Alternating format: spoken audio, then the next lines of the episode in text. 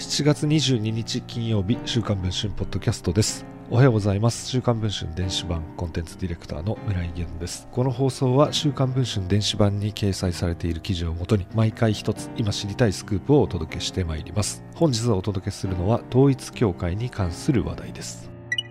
安倍晋三元首相の銃撃事件で注目を集めたのが新興宗教の2世問題です。山上徹也容疑者は自身の生後に母親が統一教会にのめり込み家庭が崩壊しました。一方統一教会の合同結婚式で結ばれた夫婦から誕生した祝福2世と呼ばれる子供たちがいます。教団内における合同結婚式の名称が祝福結婚だからです。統一教会の祝福2世として生きてきた A 子さん30代がその体験を週刊文春に証言しています。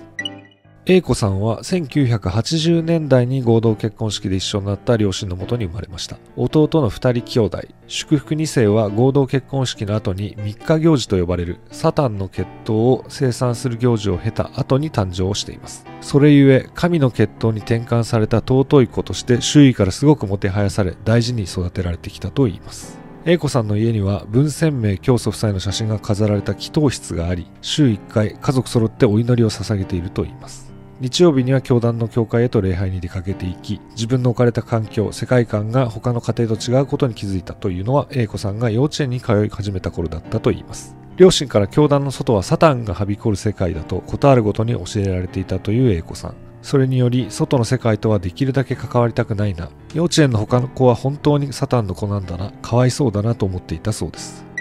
物心がついた頃から徹底して叩き込まれたのが絶対に人を好きになってはいけないという不条理な教えでした。本や漫画は事前に両親の検閲を受け恋愛に関心を抱きそうな箇所は切り取られたといいます。視聴して良いテレビ番組も大きく制限されました。あなたには同じ祝福2世の相手が用意されているんだからそれまで必ず清い体を保たないといけない。祝福2世にとって自由恋愛は最も重い罪として扱われたといいます。誰かを好きになる。人としてすごく自然な感情の方がを罪悪感で封じ込めなければならないのです。寄せられた行為も同様にえも言われぬ不安をかきたてるだけでした。恋愛は統一教会の教義でいう堕落。一般社会の人と性的に交われば神の血統がサタンの血統に戻ってしまい死後自分だけでなく親から先祖代々に至るまで皆地獄の底に落ちると教え込まれたといいます。祝福2世の親である父と母は私を堕落させまいと必死にしていた。このように英子さんは証言をしています。